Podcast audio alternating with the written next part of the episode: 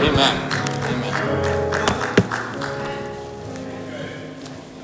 Came across a quote this week that has really been sticking with me. It's from a Leonard Cohen song, uh, and it simply states Love is the engine of survival. Love is the engine of survival. Now, certainly our scriptures point to this reality and this claim. Loving our neighbors, loving the lonely and the outcast, loving God, these are all repeated themes in the Bible. And so, as we come to the final week of this sermon series about our church's mission statement, I wanted to focus on the importance of love. Now, love is not specifically mentioned in our mission statement, but it kind of undergirds the entire statement itself. Today, we'll be specifically looking at that final portion of welcoming all. But I think if you're going to be welcoming all, then you're going to need to show a little love here and there. So we'll be looking at Matthew's 25th chapter for this sermon that I've titled Welcoming All. Please pray with me. May the words of my lips and the meditation of my heart be acceptable to you, O Lord. Send your living word to walk amongst us now, to challenge our assumptions, to set our hearts ablaze, and to make us whole again. Amen.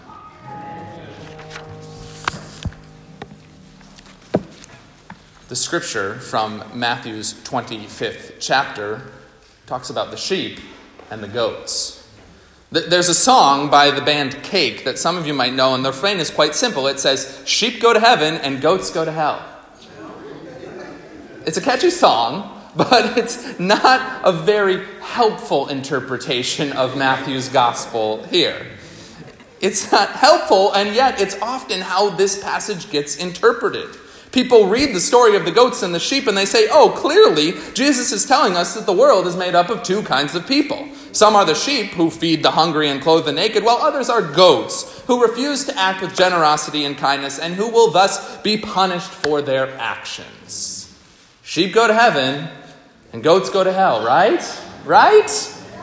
The problem is that this type of interpretation misses the finer points that Jesus is trying to make. We can't be so quick to turn this parable into another us versus them, sheets versus goats situation. It used to be, it used to be that the scriptures were so viewed as so important and such sacred documents filled with such nuance and subtlety, it used to be that only certain people were allowed to read them. Only the priest who had been trained in the ways of studying the scriptures for years and years, only the priest could have access to the Bible and read it and interpret it for the whole congregation. Now, that might make my life a little bit easier on some weeks. but obviously, it presents a lot of problems as well. If only the priest can read and interpret the scriptures, then if the priest is feeling a little grumpy that morning, he can make it say whatever he wants, and no one can fact check him on it. This is what the Bible says, and if you don't believe me, too bad, because you're not allowed to read it. This is how it worked for a long time. But then, in 1517, a Catholic monk named Martin Luther came along and he said, That's not right. The scriptures are so important, Luther said, that people in the congregation need to have it in their own hands. It needs to be printed in their own language. They need to be hearing these words every day for themselves. All things considered, I think this idea worked out pretty well. I am so grateful that we have Bibles in every single pew in this church. I'm so grateful that you have Bibles at home and on your cell phones. I'm so grateful that we can turn to the scriptures for words of comfort and inspiration and hope whenever we might need it. But the problem, the problem is that oftentimes people use this privilege to twist it to their own means. Just like the priests used to twist the scriptures for their own means, people today will use the scriptures to say anything they want. Because the Bible isn't just a book, right? It's actually a library. It's a collection of 66 different books. And each book is written with a slightly different purpose at a slightly different time for slightly different people. And so some of the books are actually letters, and some of the books are filled with poems, and some are filled with history, and some with theology. And so it stands to reason that you wouldn't read a book of poems the same way you'd read a book of history, right? And yet nowadays, that's often what people do. They find the one line of scripture that they want to see, and they use it to mean whatever they want.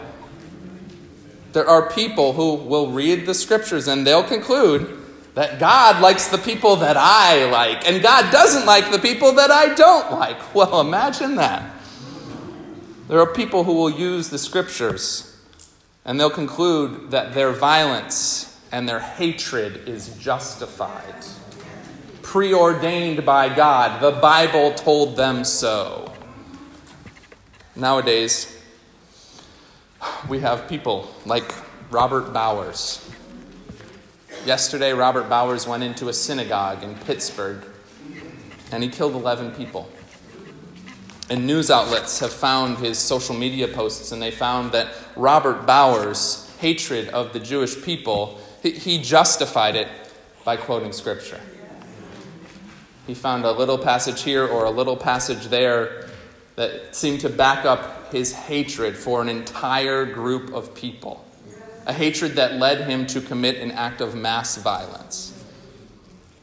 You see, we have to be so careful with this book. We have to read it carefully and thoroughly, and we have to have responsibility for what we see there. I'm sure that we can all think of countless uh, other examples where people have used the words of the scriptures to oppress and disparage and condemn entire populations of people. But here's the thing Jesus actually specifically speaks out against this type of behavior. It's actually, ironically, the parable of the goats and the sheep where Jesus confronts this reality head on. Because in Jesus' day, there were people who were constantly using religion as a way to put themselves above other people. In Jesus' day, these people were called Pharisees and Sadducees.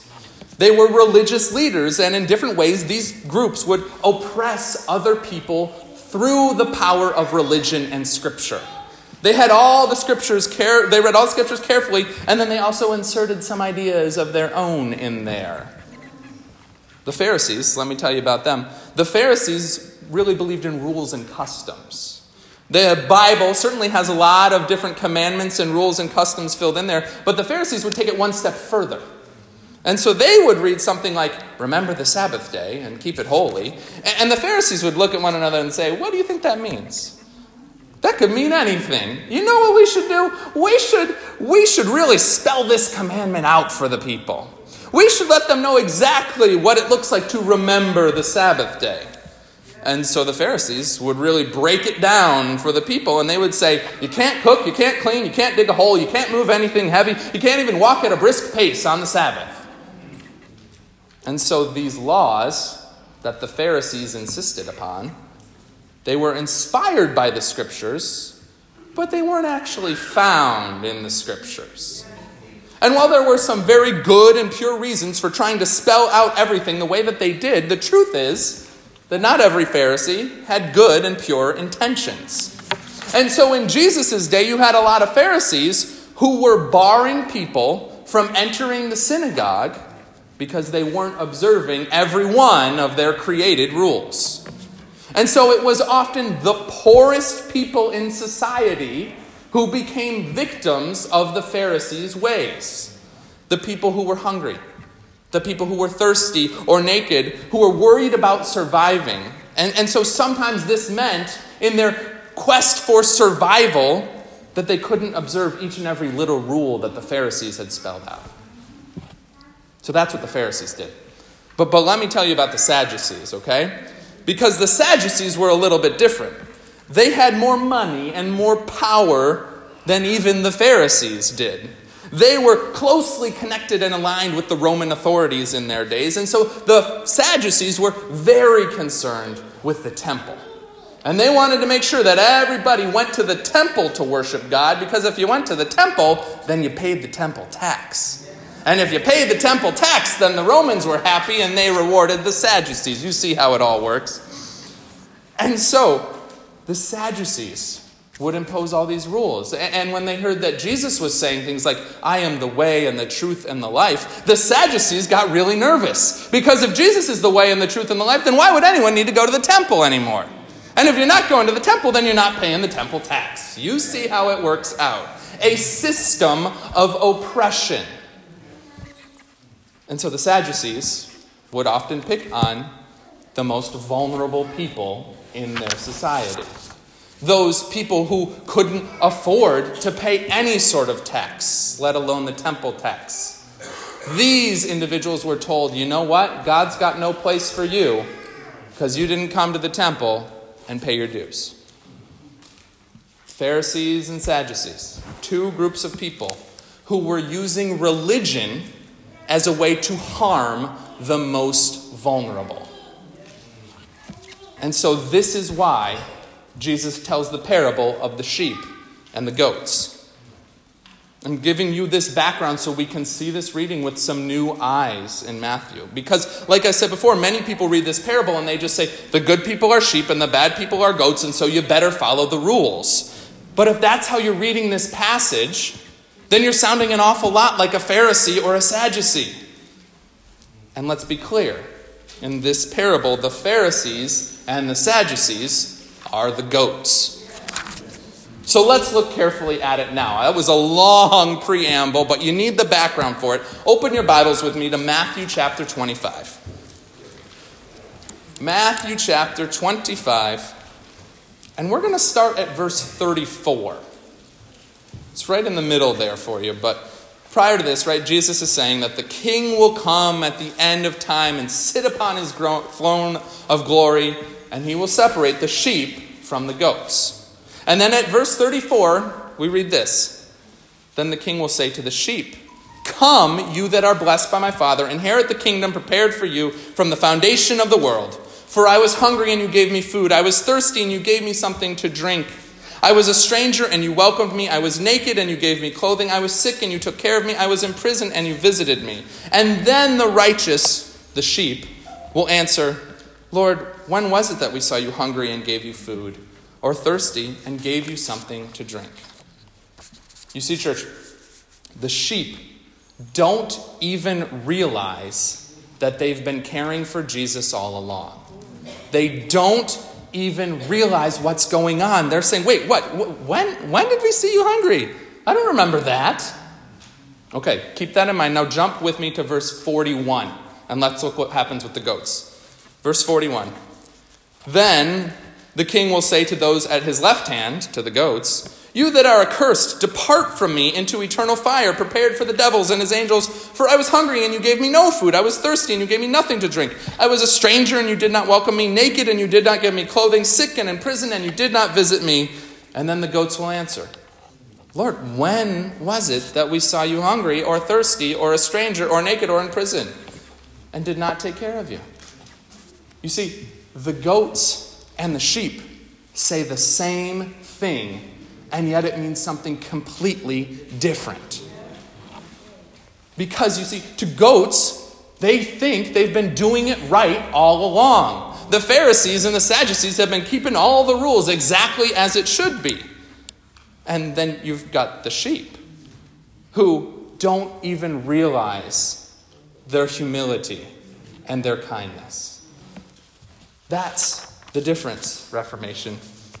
Goats and sheep are actually very similar animals. Very similar animals. They have almost the same number of chromosomes. They both come from the Bovidae family.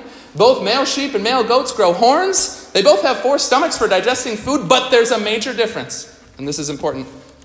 Sheep have a much bigger heart than a goat. When the Son of Man comes in his glory, and all the angels with him. Then he will sit on his throne of glory, and he will separate those with big hearts from those with small, corrupt hearts. That's what Jesus is getting at here. A goat or a Pharisee or a Sadducee is just concerned with following the rules, even if those rules will hurt the most vulnerable people. Goats don't care about the needs or emotions of others. They don't care about the leper trying to get into the synagogue for prayers of healing. They don't care about the pregnant woman who can't walk to the temple this week. Goats just care about themselves and the rules that they've imposed. But sheep, sheep have bigger hearts. Sheep recognize that God is generous and compassionate, and so they try to care and, follow, and care for human beings in this way. Sheep don't insist upon one rule after another. Sheep don't have to put other people down in order to make themselves feel better. Sheep have bigger hearts.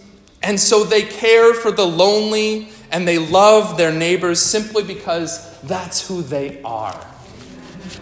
You see, you've got goats who are so full of themselves, so caught up in their own power or their own way of doing things, that they can't believe they've messed something up. When did we see you hungry, Jesus? I don't remember that at all. And then you've got sheep who are so humble, so kind, and so caring and compassionate that they don't even realize that they've been caring for Jesus all along. You see, church, following Jesus is all about the size of your heart. It's not about keeping the rules or finding the one line of scripture that can support your opinion. It's about living your life each day in a way that reflects the character of God. A life of compassion and patience and humility. That's what's required of us.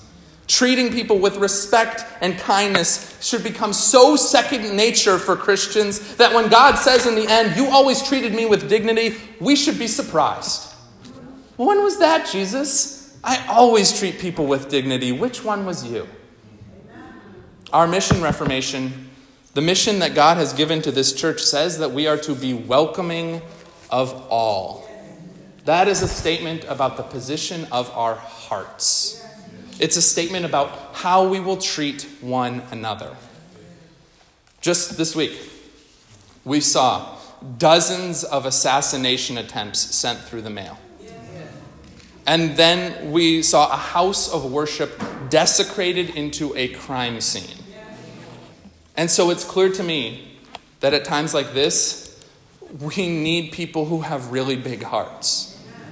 The world needs people right now with big hearts, people who are willing to grieve with those who mourn and care for those who are scared. The world needs people who are not committed to their own agenda or their own advancement or their own ego, but rather people who are committed to loving their neighbors, even if they're different, even if they don't follow all the rules.